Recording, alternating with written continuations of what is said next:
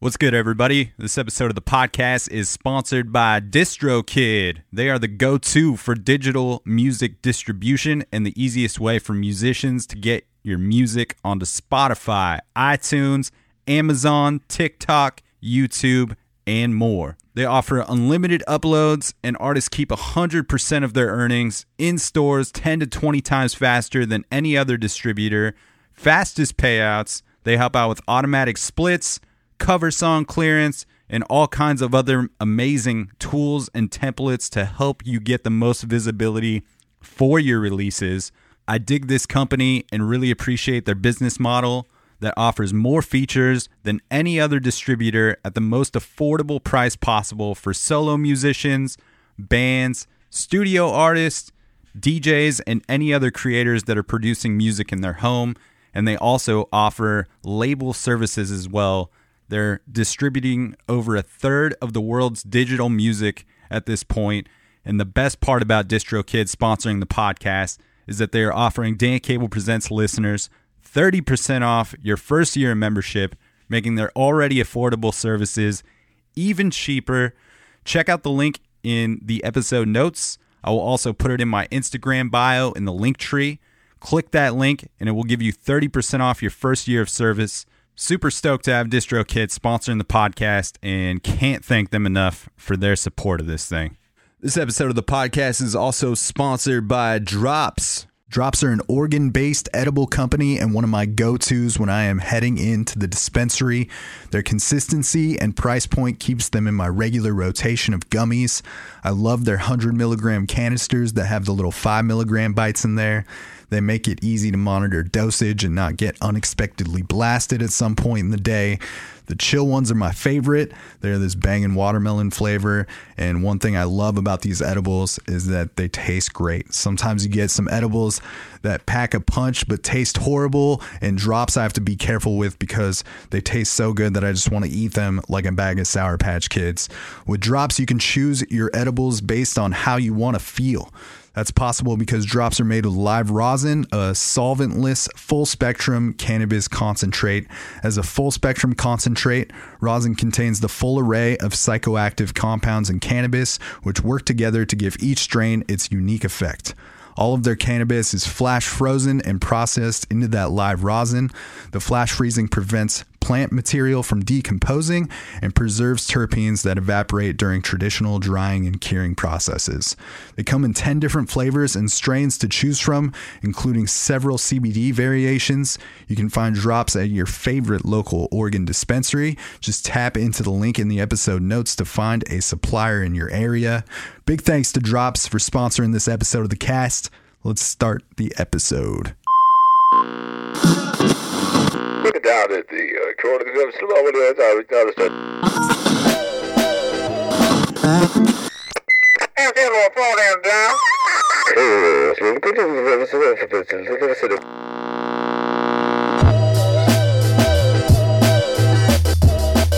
is happening, everybody? Welcome back to another episode of the Dan Cable Presents podcast. Thank you for tuning in to the program once again. If this is your first time listening, thanks for checking out the show. You can find fresh episodes coming at you every Tuesday. And if you want to help support this thing in a free way, you can do so by clicking subscribe on iTunes, clicking write a review, giving the podcast five stars if you feel like it is deserving of so. And that will help propel this thing into the tops of those iTunes charts, which will give it more visibility on the national and international levels. Helping strangers find the podcast and just a great way to contribute to the growth and sustainability of this thing. Appreciate the hell out of all the folks that have already taken the time to do so. If you're not listening on Apple, just hit like, follow, subscribe wherever you are listening from.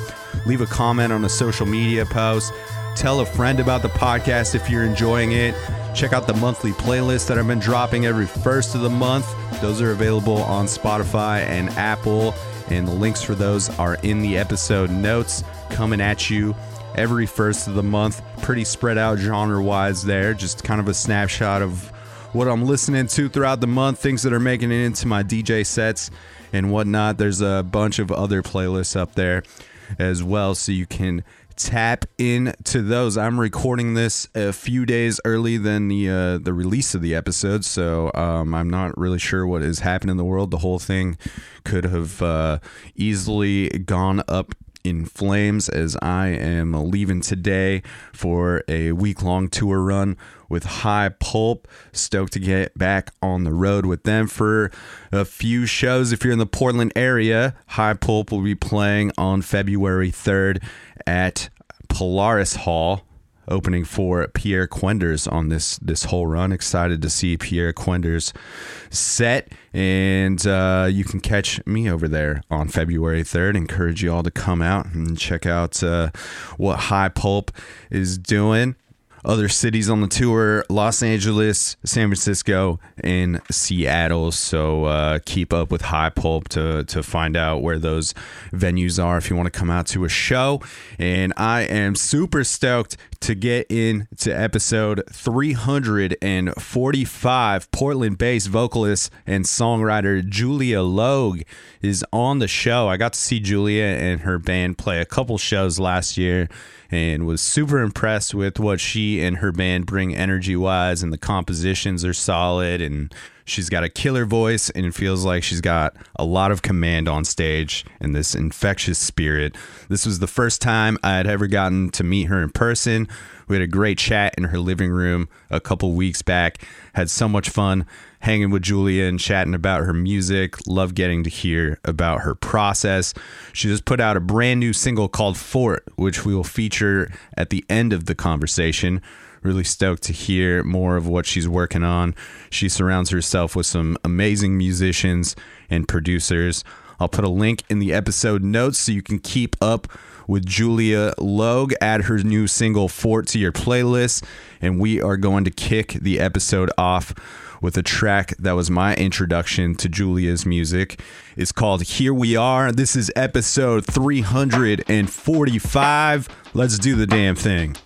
You said, honey, I wish it was just you and me. So many people in this world that I can't hear myself think. I want a big house, a big car in Hollywood. That way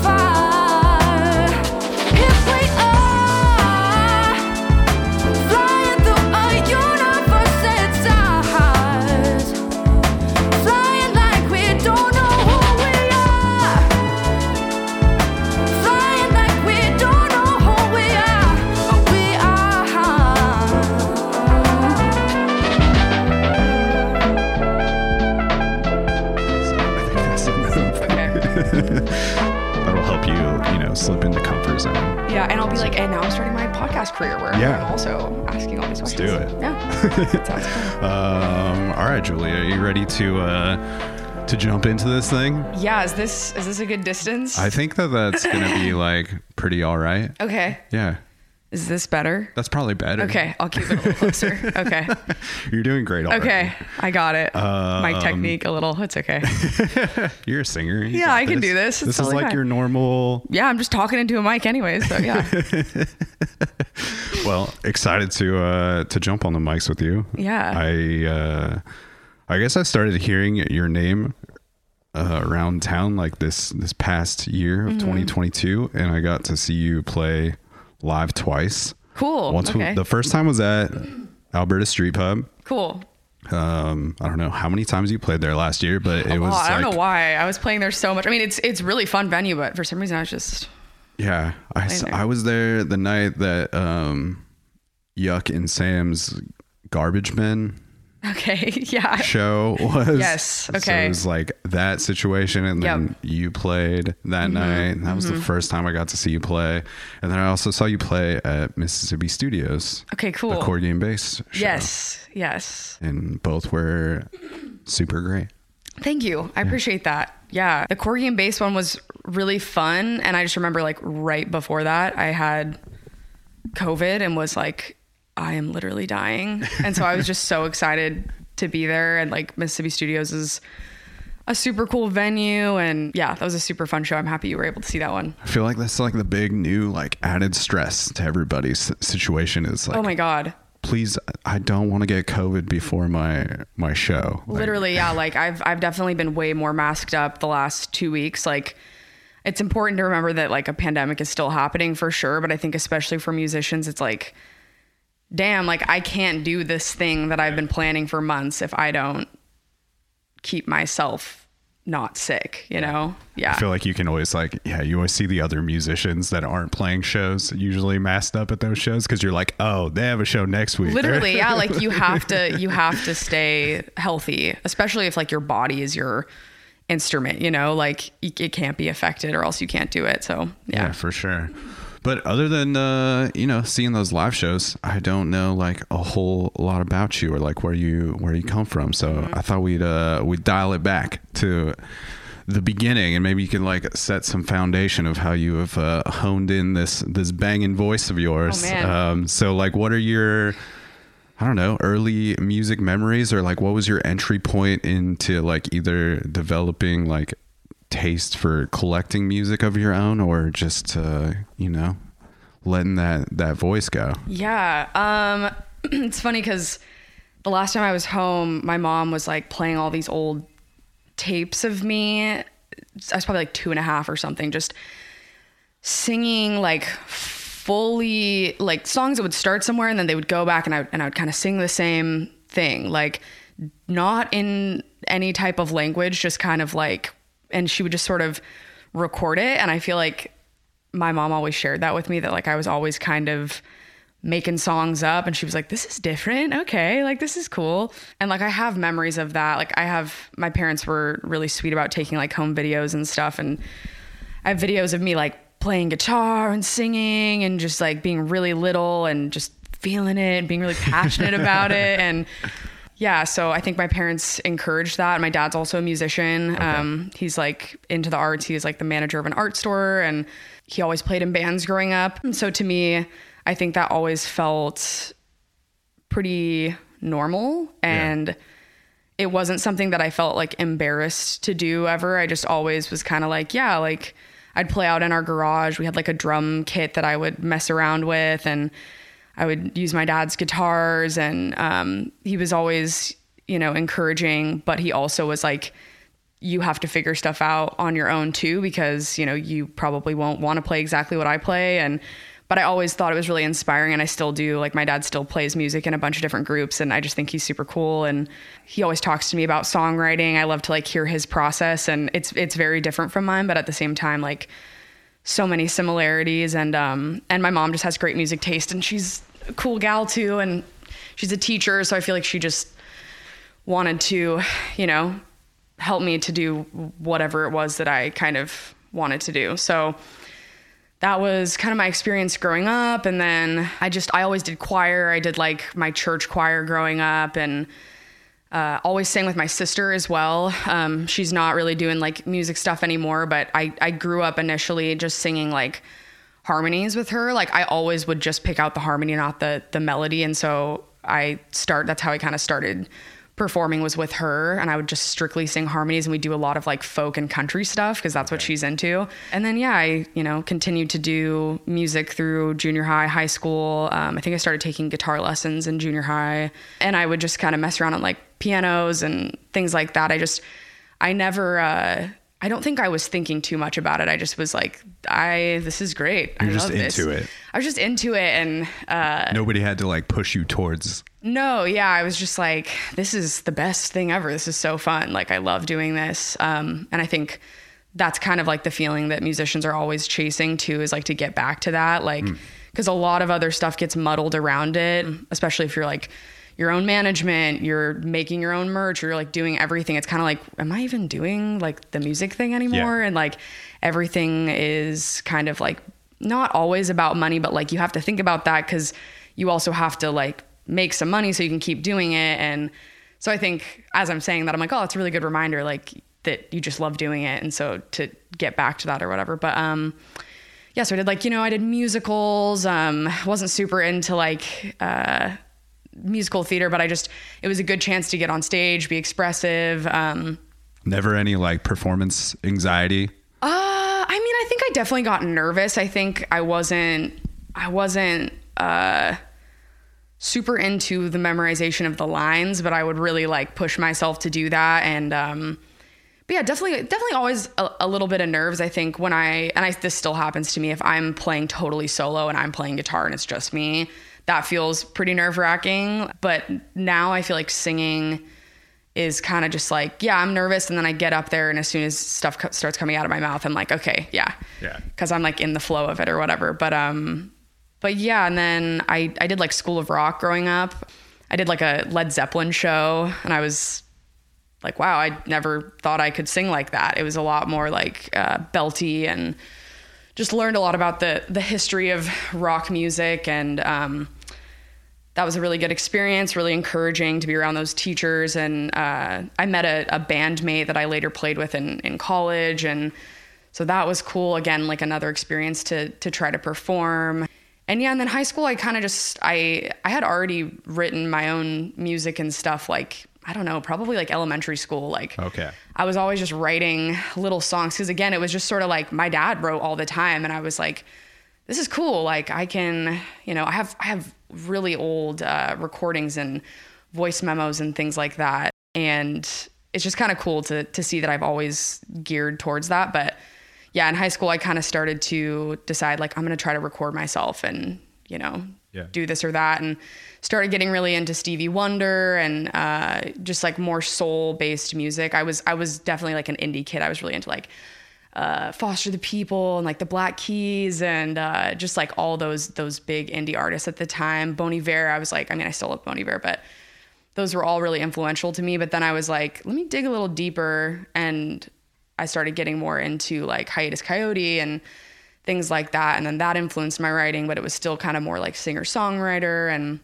went to college didn't study music but just always uh, was playing music had a band played as much as i could that ended graduated into the pandemic uh, put out my own music and then i was like who am i going to play with and then and then i found a bunch of people so that's kind of some of the history of, Yeah. of me Where where was uh where's home for you?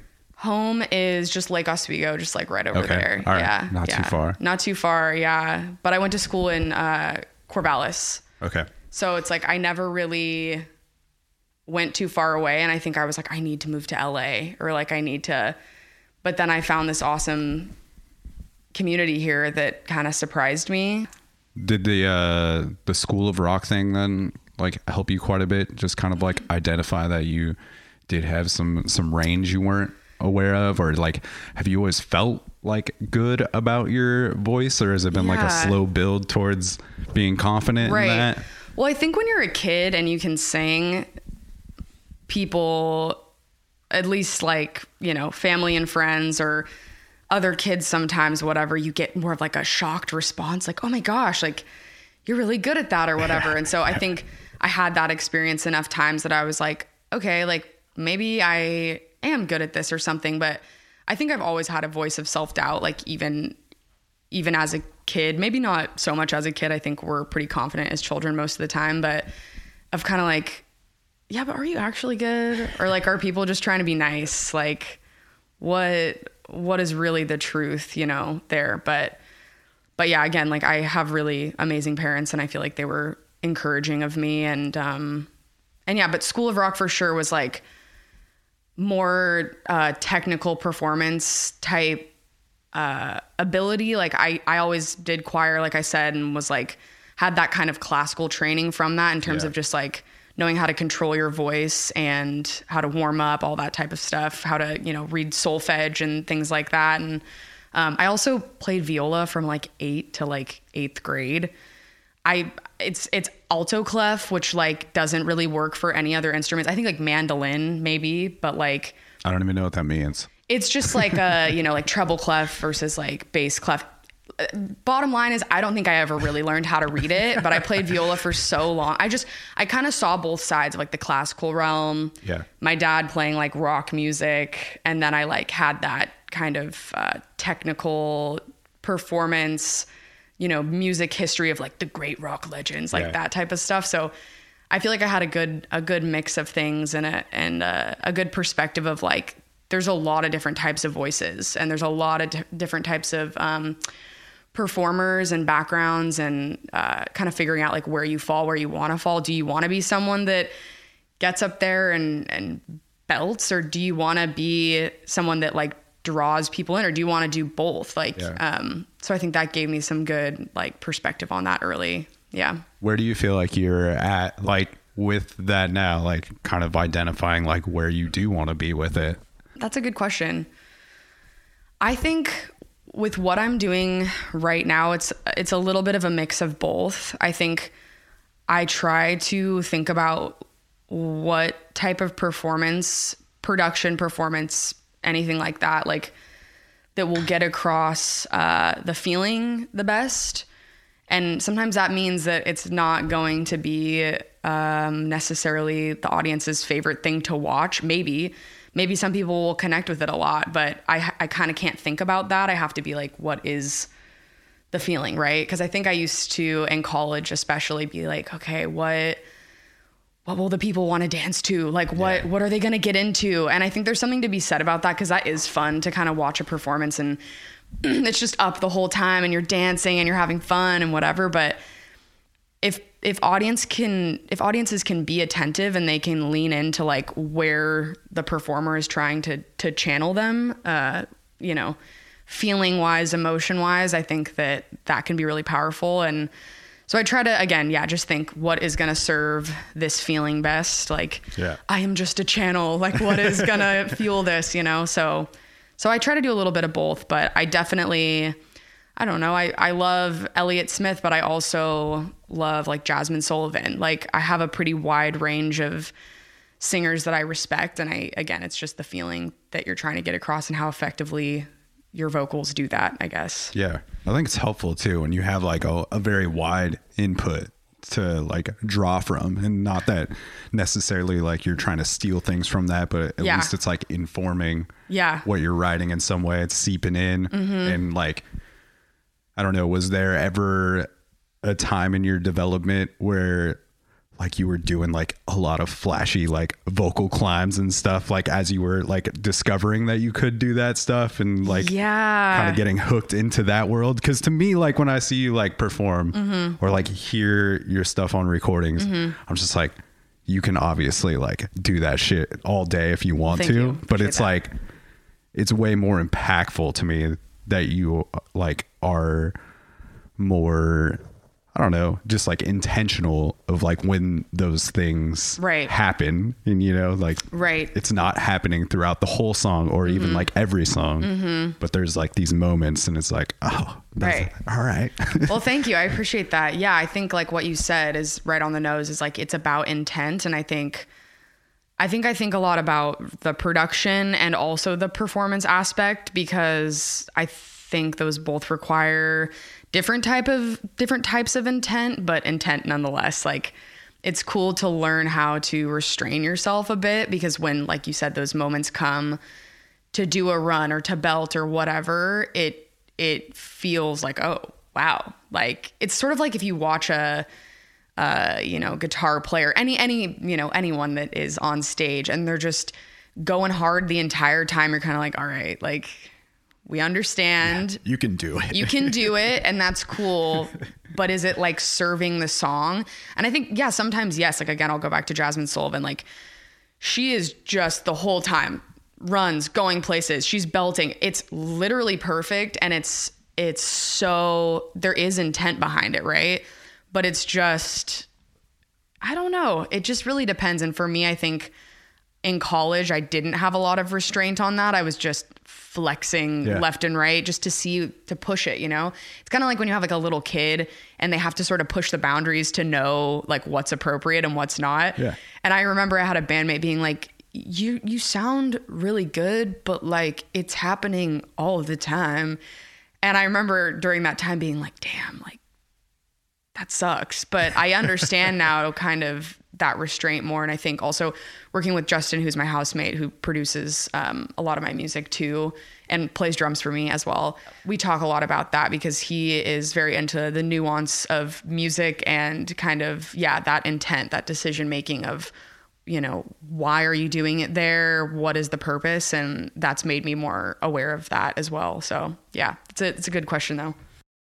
Is it easy for you to like hear the criticism or like the thoughts of uh, the people you're surrounding yourself with that you're making the music with, and like has that taken time for you to like hear the other like voices that like maybe interrupts like that initial vision you had for something? Right. Yeah. Like this this band that I was in in college, I think no no hate. It was a great group and stuff, but we were definitely not on the same page in terms of what we were looking to do. And I think I don't really just halfway go into stuff. I'll definitely fully throw myself in. And so I was like, this is gonna be my project. This is going to be the thing. But yeah, it was, there was criticism there from all of us. We all were kind of like, it just wasn't quite right or this or that. And I feel like part of the reason why I was like, I'm to just totally do solo music now. Uh, I mean, and I say solo music with a grain of salt because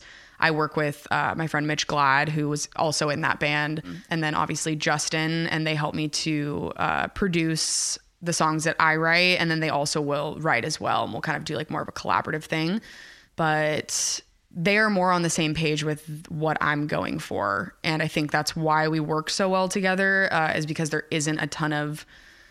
I mean, they're going to say something if it's not their vibe, but I think they trust my vision and I trust their vision. And I have been singing for a long time, so I feel like I am starting to feel pretty confident in the choices that I make too. So it I'll be kind of stubborn sometimes if I'm like no because this is this is the thing that came to me and I feel like and and Justin's the same way and Mitch is the same way too. Like if they have this really strong idea, they're going to push for it because back to intent, there's like an intent behind it and they want that to come across. So um so yeah, less pushback now for sure and more just internal uh self-criticism and learning how to kind of cope with the, you know, perfectionism and Yeah. all the rest. Yeah. discerning between uh like what is like what you really strongly believe in Yeah. and like what you can let go yeah, in, what you can an let idea go, what you can let go, what you can uh, figure out is actually maybe just you being anxious or you know whatever else. But it's hard to sift through. Sometime you're like, what is it? I don't know. But so if i ask you or like some random person on the street Mm-hmm. asks you like you're a musician like what is your instrument like is it your Mm-hmm. voice is that your like is that what you feel like your your go-to you know main instrument is, Mhm. yeah, I would say it is. It is voice, but that's always like a hard one for me because I do feel like while playing an instrument and singing have a lot of similarities, like they are very different, and I respect them both very deeply individually. But yeah, I would say definitely like voice is my main thing, and uh, I'll I'll write with guitar. I would really like to start playing guitar more live because I think that's a an aspect that not a lot of people have seen, at least in the Portland scene.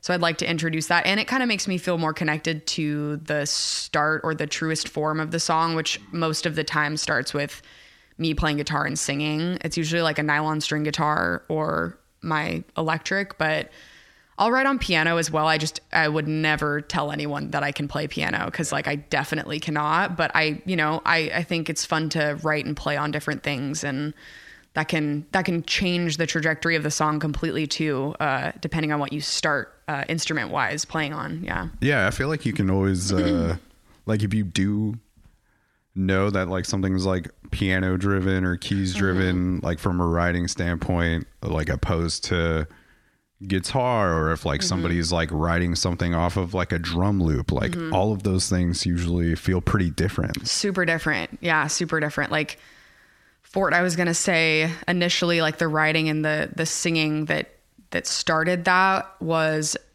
i mean i, I should try to dig and find it. I, i'm sure it's on like GarageBand or something honestly. I'm not even sure if i had logic yet but it was some type of drum loop that I just found on Logic. And then I think I, I don't know, I, I may have found some type of piano online or I, I don't know. I can't dig back. I haven't been able to find the like original file for it. I might have a video recording, but, but yeah. And, and the nature of that produced something that at times feels a little bit more, uh, I'm not, I don't want to use hip hop, but there is a little bit more like rhythmic singing going on. Absolutely. And so I think if I would have, you know, began something like that with just guitar or piano, like it would have been completely different.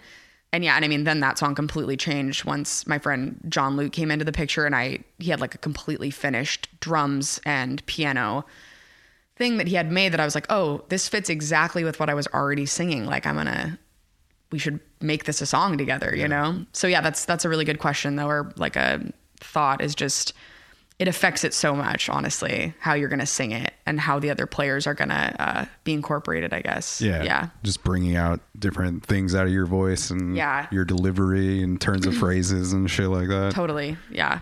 Is there uh like will you ever like kind of like force yourself to write on a certain instrument then too to like see what comes out of it or if you or is it more like uh, I'm kind of like not really finding anything on guitar today like maybe I should shift over to the keys or Yeah. Yeah. Like, I think um, the stuff that I've been writing recently is definitely more like nylon string based, uh, bare bones, kind of sad, uh, but like that feels true to me as well, just because that's, you know, how I've been writing things since I was in like junior high or whatever. But yeah, sometimes I will switch to something where I just start on Logic or I'll do like, I have this little MIDI keyboard that I'll use and I'll just try to create something weird from that. And I've realized that that's super fun for me too, is to just kind of skip the unplugged part and just create kind of more of a, a loop that I can sing on top of and add crazy harmonies and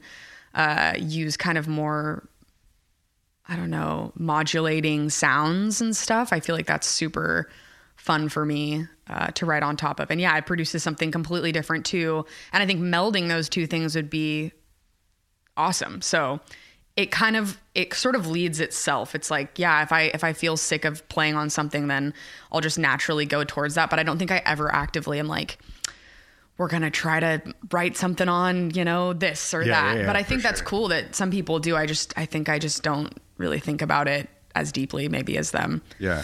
And like since you are usually, you know, just like writing on guitar, those initial ideas, is it pretty clear to you like what something can sound like with a full band or like what you want it to sound like or is that just kind of like digging in with Justin and figuring it out or mm-hmm. like Yeah, so I don't know. The the first EP that I put out, it was like I had a really clear vision for how I wanted drums to sound and bass lines and and things like that. But uh, I worked with two past bandmates on that project, and I trusted their flavor. Shout out Connor and Aspen, and then Mitch was actually the the one who added keys to that and produced it and mixed it and stuff. Um, So that was a little bit more like control. And so I feel like these next songs were more of me opening up that process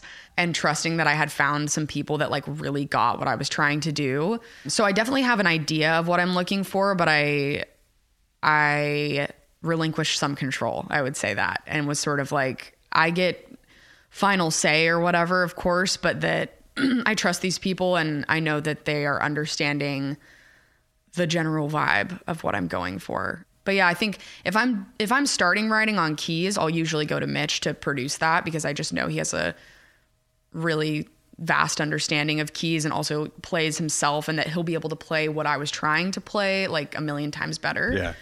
um, but I would say it is like collaborative. Yeah, like it's not something where I am like, no, you can't do that. You can't do this. It's sort of like, well, let's try this, and then, and I don't know. I consider that songwriting. It's the formation of of the song, even if I like, you know, had the bass idea or whatever. Um, yeah.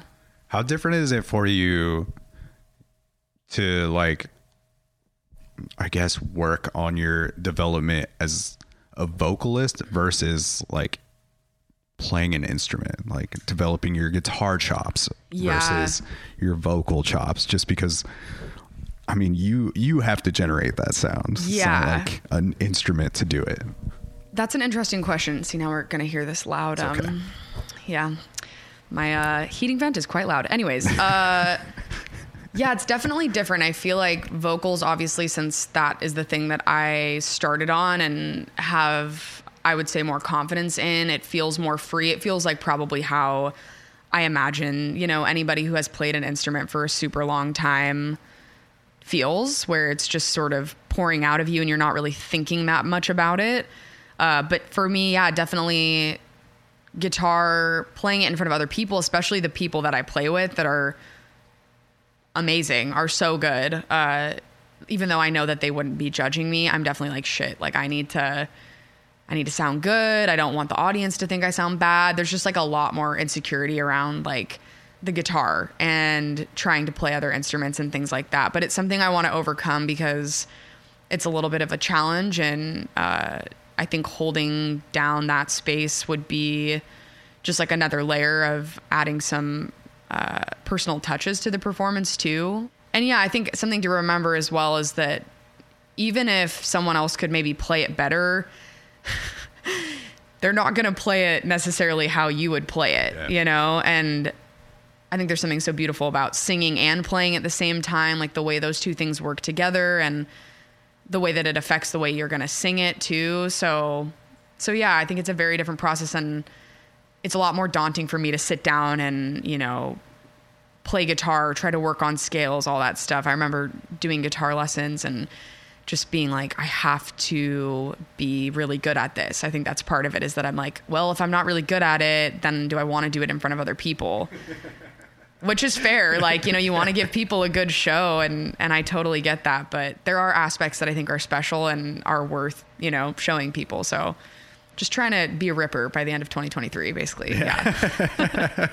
is the goal. Is there like a lot of consideration for like the physical shape though, as far as like your your vocals? Like I don't know. It just feels like Like, do I think about how I'm projecting and things like that, or I think more just like I don't know. Like you have a show coming up in 2 Mm-hmm. weeks, so are you like constantly thinking about like the the condition of your voice and like Um, is there anxiety around that, or even thinking about like like touring can be exhausting Yeah. for anybody for sure? But like if you're playing an instrument, you know, obviously you have to be in the physical shape to Mm-hmm. be able to play drums or to play guitar and like move around on the keys with your like physically. Mm-hmm. Yeah. But you're still not having to like draw within inside Yes, somewhere yes, yes, to produce this sound. So Right. Okay, I get that. Yeah, there definitely is consideration of that. Like I know that I need to sleep a lot this week uh, because that is one of the biggest things. I know that when I'm sleep deprived, I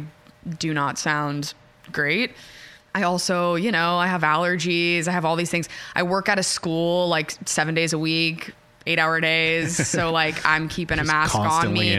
oh yeah, just in a cesspool of cesspool of germs. germs and children. God bless them. But uh, but yeah, it's not the cleanest environment. So there definitely is consideration of that and just being like, I'm not going to go to these social events because I just know no one's going to be wearing a mask and I'm not going to put myself in that place. So, yeah, I would say there definitely is more consideration of that. And the other thing, too, which is difficult, is like, if you're not in a good headspace, I mean, I think this can be said again for any instrument, but it just really comes out more if it's coming out of your literal body, is like, if you're super nervous or you're super stressed before a show, at least for me, maybe other people are better at covering it up, like it's not going to sound as good. So I feel like I do have to work a lot on, you know, grounding myself and all those, you know, fun mental health things. Like I got to keep myself feeling good and like protecting my energy and uh yeah, like I think that's all a part of preparing for the show for me, for sure. Yeah.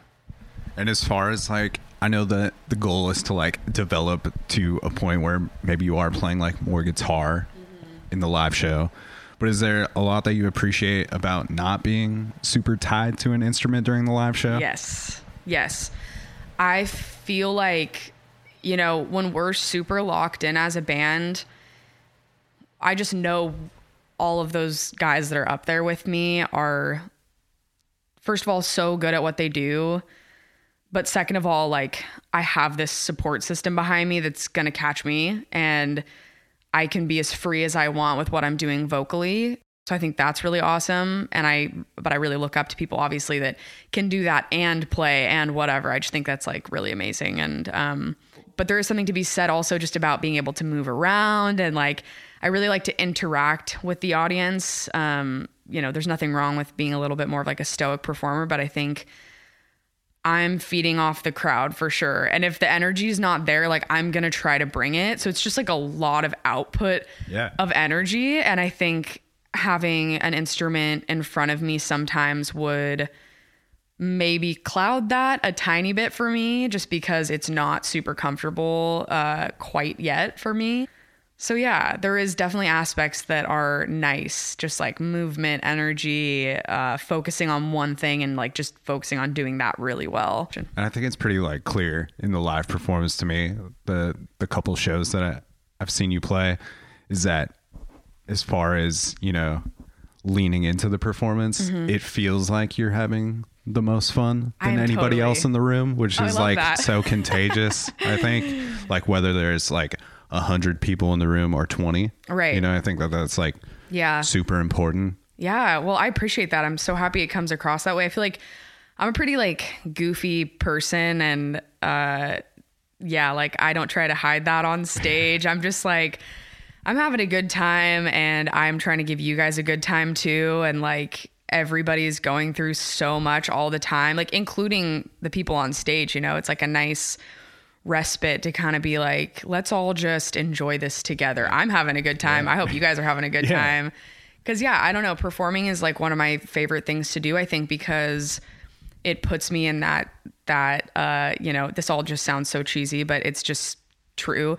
It just puts me in that kind of like flow state, you know, like I'm not thinking about how I look. I'm not thinking about, uh, you know, the stressful thing that happened yesterday because it requires like a level of presence that as soon as I am out of that, I'm going to mess a lyric up. Like I'm going to mess something up. And I've done it before where I've literally been on stage and been like, I should have eaten before this because I am so hungry. And we're at the last song and I'm just really trying to be in it. But like, damn, like, ooh, I am so hungry. And it takes me out of the song for a second. Yeah. like, I don't know if that's ADHD or what that is, but I mean, probably. But, but yeah, like it's just such a beautiful thing. It's so like you can feel the energy on stage, you can feel the energy in the audience. Like, there's nothing like it. I love it. It's so fun. It's so fun. Yeah. And yeah, you ever have those moments where you're like, you feel like you're crushing it, Mm-hmm. and then you're like, oh, now I'm thinking about crushing it. Now I'm now Yeah, I'm yeah, not. to be honest with you, I think the moments that maybe I'm quote unquote crushing it, I actually am probably not thinking about it that much, or I don't even necessarily realized that moment happened until maybe like the song is finished or right after because again like I'm just really focused on you know what would be the best note choice or you know uh run or whatever like and it's like i am thinking about it but i'm not it's like a subconscious thing Yeah. so so yeah, kind of a little bit of both. I'm like, oh, I guess that was kind of good. Like after the show, maybe, maybe I'll think that. but it's nice. I, I feel like you know, just observing it, it feels like you're in it, and like you are very appreciative of you know those music breaks of Yeah. like being impressed by your bandmates. I'm and so impressed. like truly the whole time. Cause they always are pulling something out that I'm like, come on now. Like that's that's crazy. Like I am just so impressed by them and uh their abilities and and I also I want the audience to recognize that too. Like that these people are so good and that they should be present for that. Like I'm being present for it literally on the stage being like, wow, this is so cool. Um, I just I sang uh, "Here We Are," my one of my songs with uh, Yuck at the 1905, and they kind of you know uh, reharmed, re remixed it a little bit. So like on stage, I kept going, "Woo!" Like, oh, woo! like I was actually That's surprised amazing. and shocked. So I mean, that's another reason why it's so fun though, is because it feels like we don't ever do exactly the same thing. So yeah, but I'm happy that comes across that I'm having a good time because I think that I I really am. Yeah. yeah, it feels very like authentic. Like it doesn't feel like you're just like wooing to woo. you Yeah, know? yeah, It's no, I'm like, no, this she's is great. really feeling. I'm it. very excited. Yeah, 100%. So how does uh on the flip side as far as recording and you know your vocal takes and things like Mm-hmm. that does it feel like very different spaces to you like when you're recording in the studio versus the live show and like Yeah. is it harder for you when there's not an audience there or is it Mm-hmm. easy for you to like turn it on and slip into like recording mode Right. Um, it has been a big learning process. Um, you know, I would I would record myself and probably honestly in junior high I was already kind of trying to like record myself and and then, you know, through high school whatever and it that that's how I do my demos is I'll just be by myself and I'll record with my equipment and yada yada yada but but yeah, this process has been different I think because I felt like I really want to have something to show. Having that pressure of kind of already thinking about, oh, damn, like, I hope this is good enough kind of thing, and working on getting that out of my mind. And instead of being like, well, you know, I feel like people, including myself, we need to like learn how to value and trust our intuition a little bit more because it's kind of like the only thing you have a lot of the times is like, you know, well, does it sound good to you? Because like a million people will be like, this sounds amazing. But it's like, if you don't think it sounds good, at what point are you going to keep doing the take? Or can you trust that like, no, this, this is good, you know? Um, so I feel like trying to figure that out and be like, am I just really hard on myself? Which, yeah, that's definitely true. Or like, is this just not feeling right? And having um, a producer like Justin who, you know, just recently we finished a song and I was like, the BPM is not right. It's not hitting. And I think we need to redo the whole thing. And having him not be like, oh my God, like, he's like, okay, yeah, like he's there to serve the song in whatever way. And he, he trusts my, my vision and my ear. And uh, same thing with Mitch. Like, I just know that I've realized that I am not asking for too much. And I think that's something that a lot of, uh, you know, hate to bring it to to gender, but here we are. Uh, you know, women in music need to be okay with asking for what they need. Yeah. And to not feel like they're imposing or that they need to make themselves smaller because I think that that interrupts the uh, you know, the creative process. It takes trial and error and it's important to have people around you that are like, okay, yeah, like even if they're like that is going to be so much work and oh my god, let's do it. You know, let's figure it out. Yeah, Um, to so- not uh, not immediately jump to being like she's just being a diva yeah, about oh, exactly. yeah, no, and that's and that's the thing I realized. Like, I have always been afraid of of coming across like that or being, you know, being too much, being too big, whatever. But I really do feel like I've found a community and uh, a group of um, people that I really trust to make music with that know that that is not true. Like I don't I don't even know if people have thought that about me or whatever, but I think that just kind of inherently, you know, being a woman who uh, sings and you know does a little bit more of like belty stuff, whatever. That's like a connotation, you know, with with that type of performer, but I also don't want to box myself in. Like that's not all I do. I also, you know, do other stuff. So it's kind of more of a um you know, a self judgment and then a self fulfilling prophecy if you're like, oh, I don't want to come off this way and then Yeah. blah, blah, blah, blah. So, but to circle back around to what you actually asked, uh, performing versus recording, yeah, recording is much more of like a self critical, kind of intense process for me. And I am very picky and precise about takes. And Justin has done, I think he did all of the vocal engineering for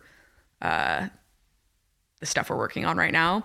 Uh, but he is also super like picky and but but at the same time focusing on making it sound human and real and all that stuff. That's still really important but yeah like he keeps me focused and sometimes it just is not your recording day you know? Sometimes you have to just be able to be like it's not coming out today. It doesn't sound good and we got to move on which feels hard because you're trying to be productive and get stuff done but there's always something else you can work on Yeah. instead of that. So and then performing is just way more like free and lots of uh just like special moments that can happen that you know sometimes i'm like oh i wish these were all recorded because what did i do? It was so cool i forgot. Yeah yeah yeah. So And you got the audience to draw on that energy. yeah that energy is just like it's just so awesome. Yeah it's it's something that you can't get with recording but recording has its own uh you know beautiful moments too of discovery and you know last minute like oh let's try this type creativity so Yeah. so yeah You can do shit just like punching one word in. yeah exactly do a live. syllable like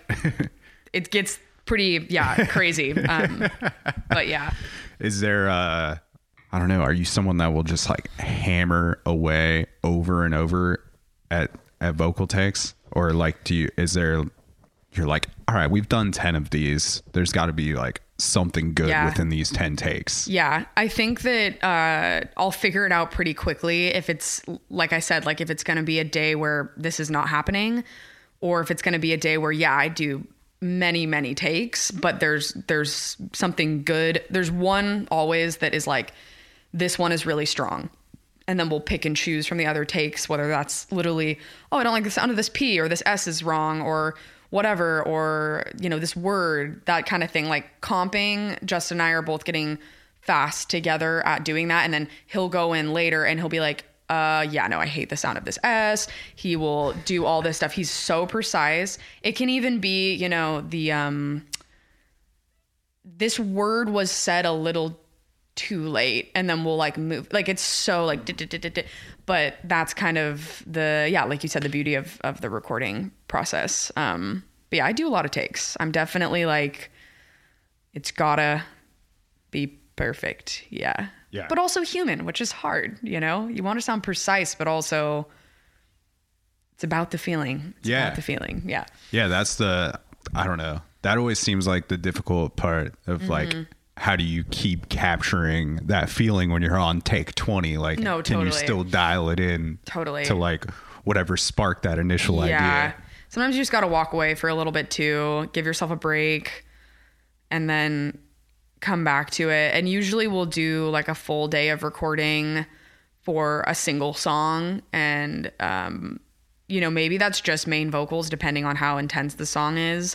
But maybe that's, you know, we also hit the harmonies or whatever else. Um, but I mean, I yeah, I definitely need to get some. I mean, Yuck and uh, uh, Sam are going to do a little bit of singing in this this next show, but I definitely need to get some some backup singers to really like have people hear the full production idea because there's so much harmony and and just kind of I don't know.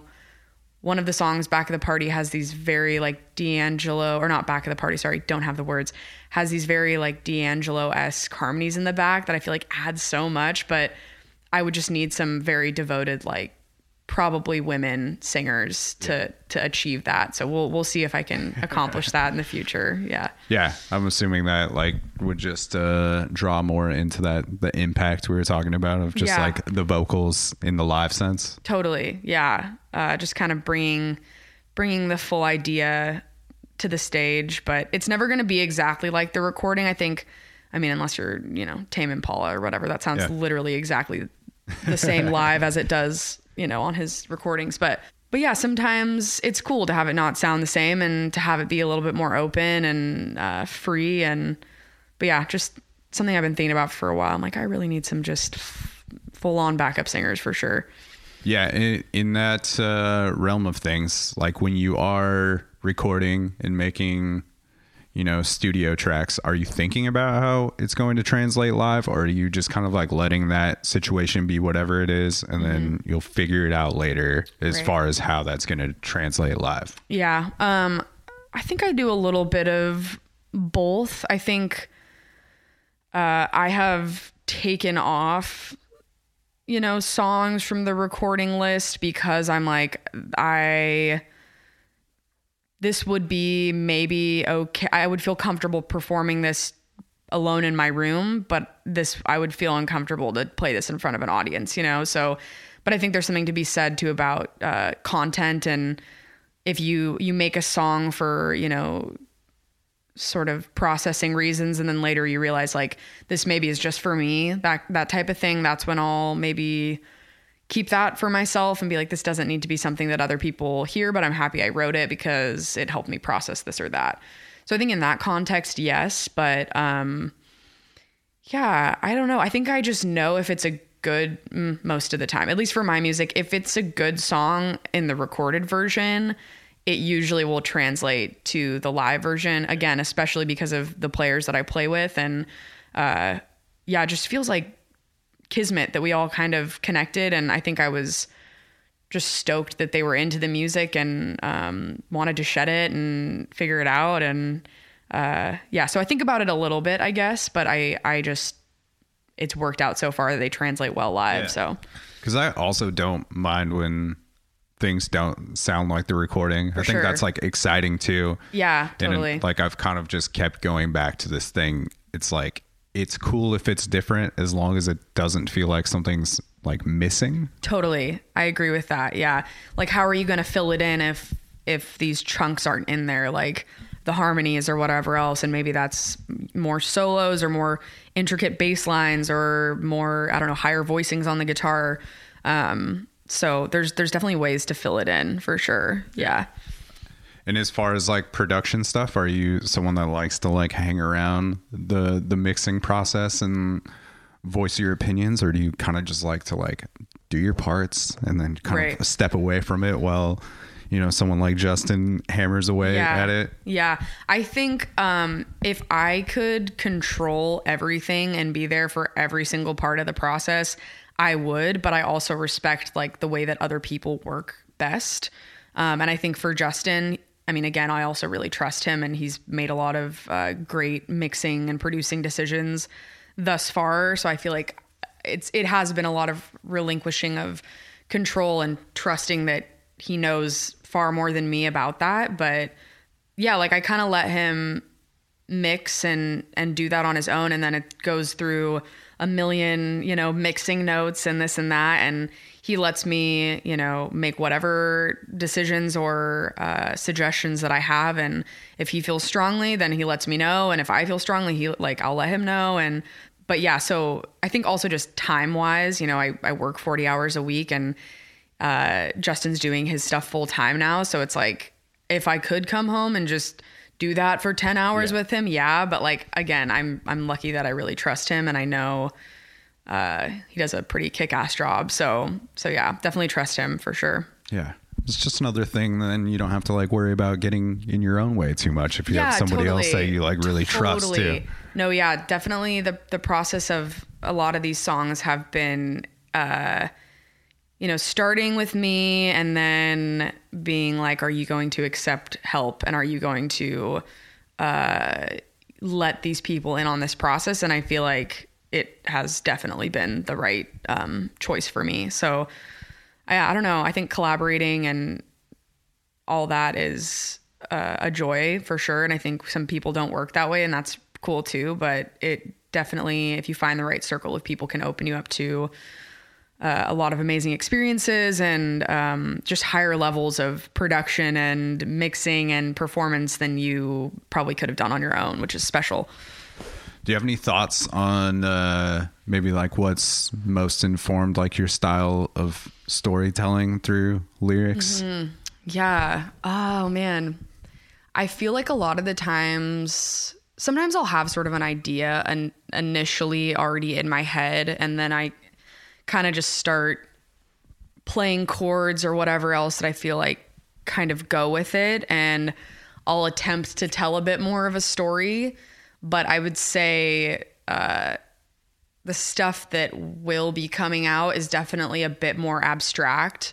Not to the point where it's like super super poetic or something like that, but I I love the part of music and songwriting and storytelling where it can just be interpreted in so many different ways. And um like, you know, Nai Palm, who's lead singer of Hiatus Kaiyote is definitely one of my biggest influences songwriting wise and I feel like she you know paints a picture or whatever. She it's so colorful. Her writing is so uh, dense and uh, there's so much texture to it and it's almost i mean this is the other part is lyrics are beautiful and they're important and i think you know you don't want to discount lyrics but i think that you could listen to her writing and and the music and her melodies and all that stuff without knowing what she was saying and you would still kind of get that saturated beautiful textured feeling. Um, the lyrics they just take it another level where you can pick you can pick it out and you can attach your own meaning to it which i think is really beautiful. And like that's why i also love artists like you know phoebe bridgers and stuff who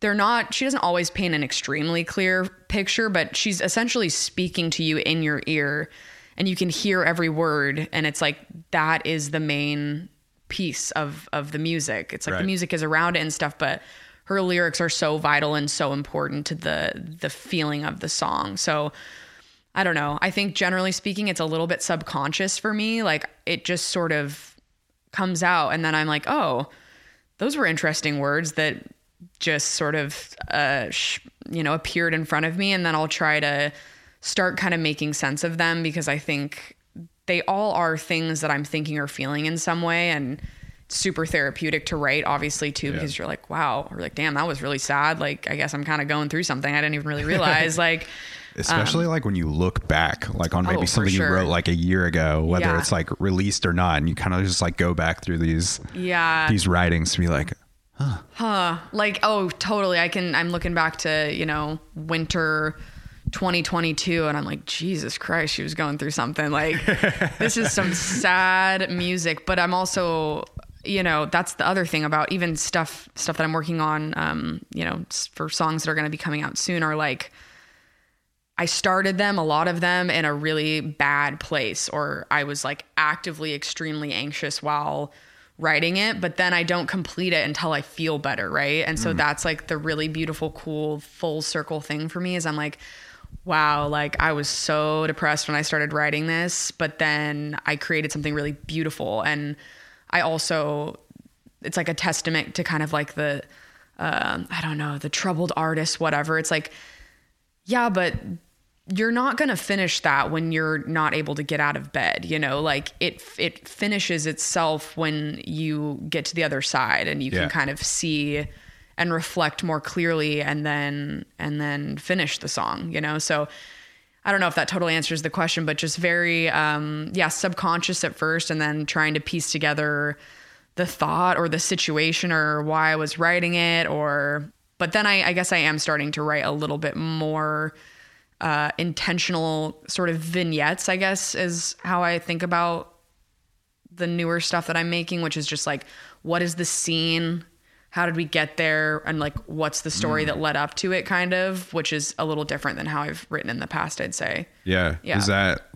Are you more looking at things like piece by piece, kind of like verse by verse, and not worrying so much then if they like always tie together? Because I think that's like where that Phoebe Bridgers effect comes in, where it's like, mm-hmm. it's like yeah.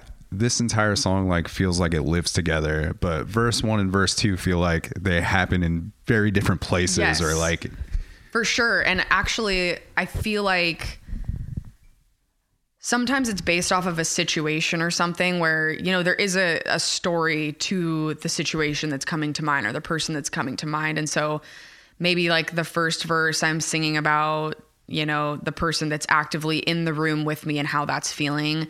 And then, you know, we go to a chorus about the overall theme or something of of this this story with this person. But then the second verse is like a flashback to another another time we're not even in the same place anymore. Like Yeah. which then leads to cool ideas for like music videos and things like that. And I talk a lot about like color, feeling, mood uh, with Justin too, and with um, people that are working with me for like video stuff or photo stuff to kind of be like, what color is this? Like, is it foggy? Like, is it? I don't know. I feel like it just all plays into it. It's cool to think about like what universe does this live in? This Yeah. story, this feeling. Yeah. I think that helps like communicate to the other people you're collaborating with too. Yeah, like for if, sure. If they are asking you those questions, Yeah, like, definitely. it's gonna make sense to them if you're Yeah. like, it does feel foggy. Yeah. like, it does feel gray. Yeah, absolutely. And then that that changes how people go about like the sonics of the song or like the visuals or whatever else, you know. So it's all it's all tied together and that's like a super fun creative part that's a little bit outside of the original songwriting portion of it too. Yeah. Is it difficult for you to write from like not your point of view, but like try to tell someone else's story? Not Yeah. like like I don't know. You seem like a compassionate person who Right. can like understand other people's experiences, but like is it hard to like try to push yourself to like write someone else's story in some way? Well, okay, so this is something I've actually been thinking about a lot because a lot of my songs start with me like I'm almost speaking to another person and I'm telling them this, that, and the other thing. Uh, or I'm kind of I don't know, I'm I'm not necessarily speaking to anybody. I'm just trying to uh, I don't know. I'm trying to achieve something. Maybe I don't quite know what it is yet, but it's like I'm painting some type of picture that's wrapped around a message, you know, that type of thing. Yeah. But yeah, then I always come back to being like, damn, this is literally just about me. Like this is just me to me. Even if even if it starts with, okay, I'm thinking of this person and I'm telling them like how they should live their life or whatever. I'm like, shit, this is literally just about me. And I think that's been a, a theme for a lot of uh the music too, is just like it's sort of like my higher self speaking to me in in these songs. It's it's it's either like I got you, it's going to be okay or like we're going to make it through this even though you're really sad right now or like whatever else um or kind of like you know future self is is the one that's speaking back there's like a conversation kind of between the two different parts of me which i feel like are someone who's like super self-critical really hard on themselves like trying to figure it out anxious blah blah, blah. but then this other part that's like you're gonna be all good like i know actually what's gonna happen and i'm confident and i feel secure and i know what your highest intent is and your highest this or that or the other thing but but yeah i try to write sometimes from a completely different perspective or you know as a character but then it's just me it's kind of like when you know how they say when you have dreams you're actually every character in your dream have you ever heard of that yeah Yeah. so that's how I feel like it is. Even if I, I mean, you've probably heard this a million times that they're like, write what you know, right? Yeah. But you can't really write anything else, honestly. Like, even if it's not like, oh yeah, this is a character I made up. Like, it's you though, because it's coming from you and it's your mind. And, um, and yeah, so I don't know. Maybe, maybe I will kind of try to attempt more uh character based writing but i just always seem to come back to myself i don't Yeah. know No, I mean, I think that that's probably like the truest think way, so. way to Yeah. write. Yeah. You know, I think it's like interesting, maybe writing exercise wise, you know, pushing yourself to like try the other way. But Mm-hmm. Yeah. I think like, I also think what you're saying is very true that it's just like, it's all going to filter through like your perspective and your, your voice anyways. So like, it's going to be hard to not bring your perspective Right, into that situation, whether you're writing about somebody else's experience or not. Totally. And I think I kind of feel that way about, I don't know, even cover songs or things like that. I think that's what's interesting about them is that people get to take their own interpretation, but we're all just coming through our own lens, you know, all the time, every interaction, every moment of our day. Like you can't possibly see it through someone else's eyes, I guess. Um, but that's also what is unique. And then, and then you realize when all these people are connecting with your song, that you also have no unique experience. No, I'm just kidding. But that so many people have felt the same way, and and yeah, like that's extremely, uh, you know, connecting too. That's like the that's the thing is I'm like, okay, yeah, this is the best way I can connect with people is because I know that other people feel this way and it's cool that they can connect through music you know something Yeah. like that So when you think about um, this most recent single, Fort, being out in the world and like all this, you know, the newer music that you're working on now, where do you feel like maybe you see like the most growth within yourself or like the most development as like where you started? Maybe even like looking back to the first EP, like Yeah, in yeah. this like last few years of things. Uh, I think I've given myself permission to to slow down and there's there's always a feeling I think when you're younger and you're trying to do art to like prove yourself kind of but I think that feeling has dissipated a bit more and it's kind of it's kind of more about how can I put out a body of work that I am the most proud of and we're going back to intent that has the most intent behind it because people can see that. I mean, I know I do, especially when you know something someone puts something out and there's all these factors that you can they don't have to explain it. You can just see you're like, "Oh wow." Like that there's a lot that went in behind that. So I think I'm more focused on that and rather than you know, with my my EP where I really felt like I had something to prove. I was like, just got out of this band, like I want to do my own solo stuff. I, I think we recorded most of that EP in like a 12 hour day. We just got it done, did it all, uh, put it out there. Still, still proud of it. Like I, I think it's it's still cool and whatever. But yeah, I'm focused a little bit more on um, and how little words can I make people.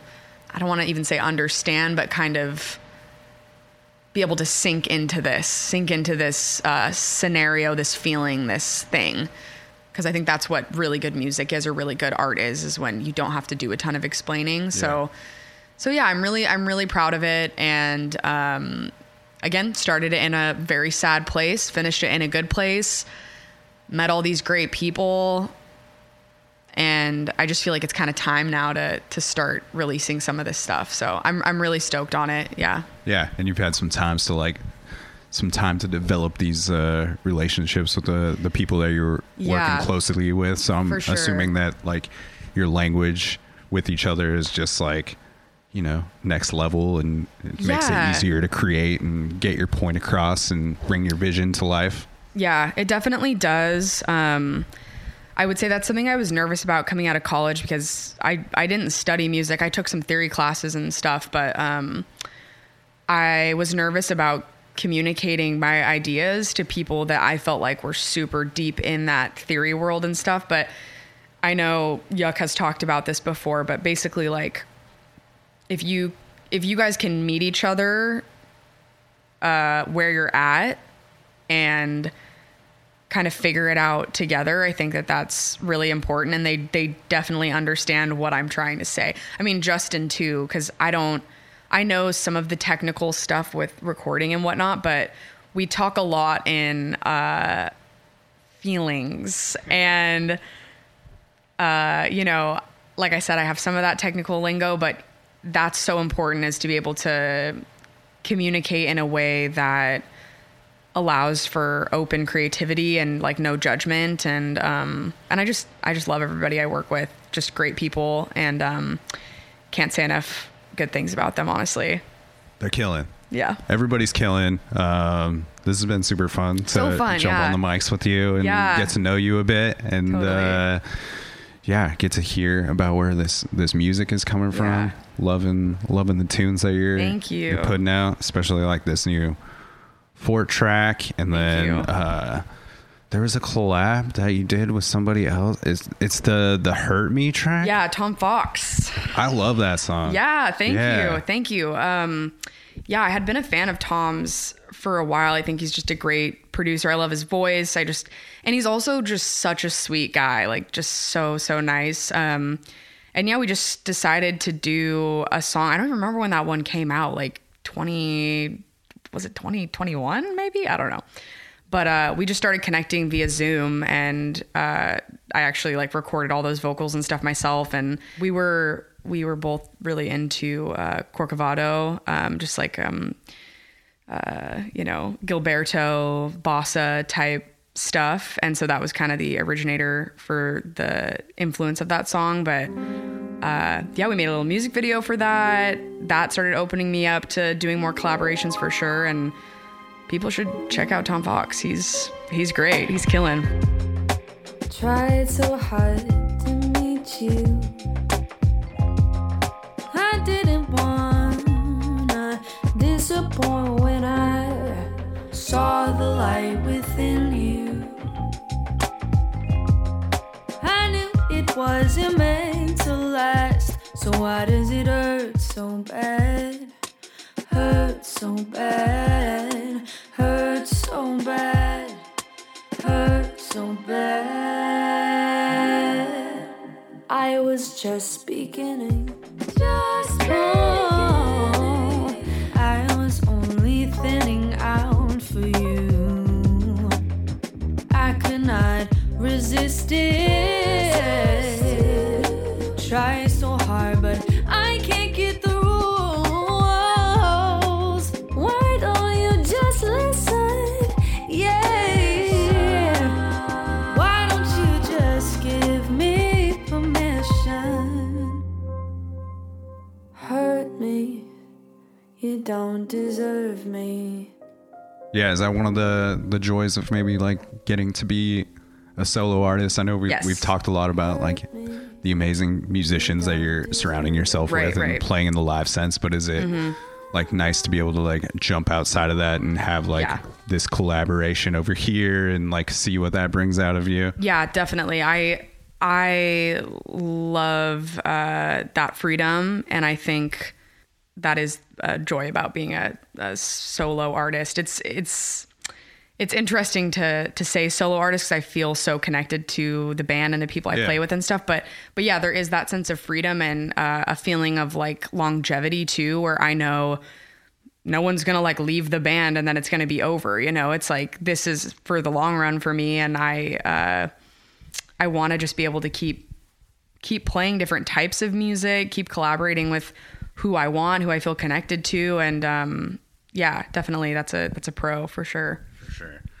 All right, Julia, we're gonna play it out with Fort. Okay. that most recent single from you and i'll put all the links in the episode notes so people can keep up with you and, and all the the new music that you're going to put out going forward and they can tap into the the stuff that is already available Awesome. um, we end every episode of the podcast with the guest saying the tagline for the show which is it's a program it means absolutely nothing it's just a goofy way to end the show you can deliver it however you like Okay. um, it's just the way that my grandfather says the news program for some reason. He says Program.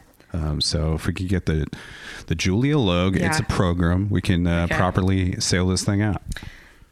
It's a program. She nailed it, everybody. This is super fun. Thank you for uh, thanks for getting on the mics with me, Julia. course. and uh, letting me pick your brain a bit about Yeah, your, your you. process and your, your tunes. And we're playing it out with Fort.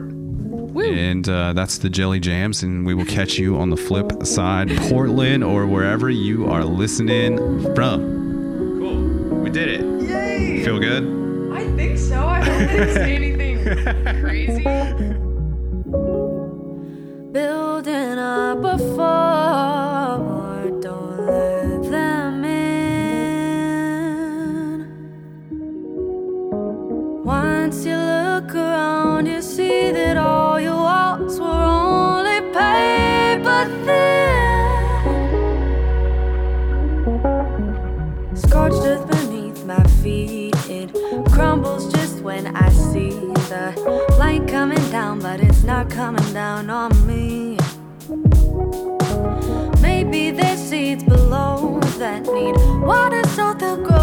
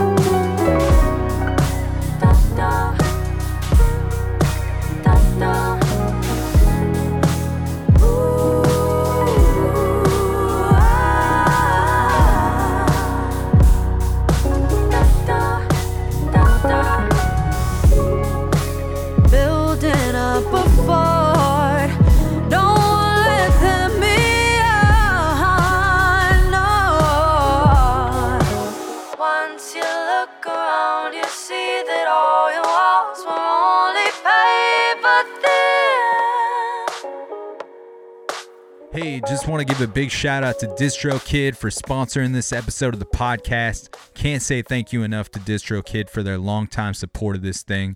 Make sure you go into the episode notes and find that DistroKid link to receive 30% off your first year of membership, making their already affordable prices even cheaper for you.